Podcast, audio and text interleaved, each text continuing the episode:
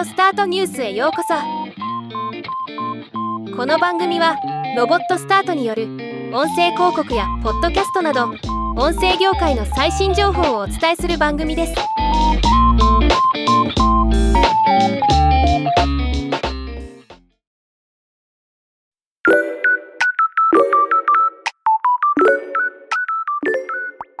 マイボイスコムが6回目となるスマートスピーカーに関するインターネット調査を2023年4月に実施しその調査結果を発表しました。今回はこのニュースをお伝えします。スマートスピーカーの認知スマートスピーカーについてどのようなものか内容を知っているが29%聞いたことがある程度が50%でこれらを合わせた認知率は8割弱となっています。過去の推移を見てもこれ以上伸びるのは難しい状況かもしれません。スマートスピーカーの利用状況。一方利用状況については自身が使っていると回答したのは1割弱。世帯利用者で見ても1割強とまだまだ低い水準となっています。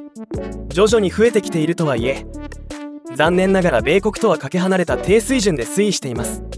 利用しているスマートスピーカーの名称利用しているスマートスピーカーは Amazon エコーが 46%Google ホームが33% Apple ホームポットが11%となりました。これはだいたいイメージ通りの結果だと思います。スマートスピーカーで利用している機能。スマートスピーカーの利用機能は天気予報が58%音楽を聴くが47%アラームタイマーが36%ニュース。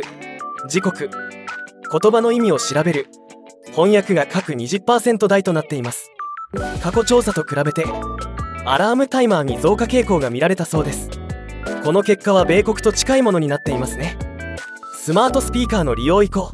スマートスピーカーの利用移行については利用移行ありの2割弱を利用移行なしの4割強が上回る結果となっています。そんなに使いたくないと思う人が多いのはとても不思議です。ということで思ったより普及が進まない国内スマートスピーカー市場ですが引き続きウォッチしていきます。ではまた。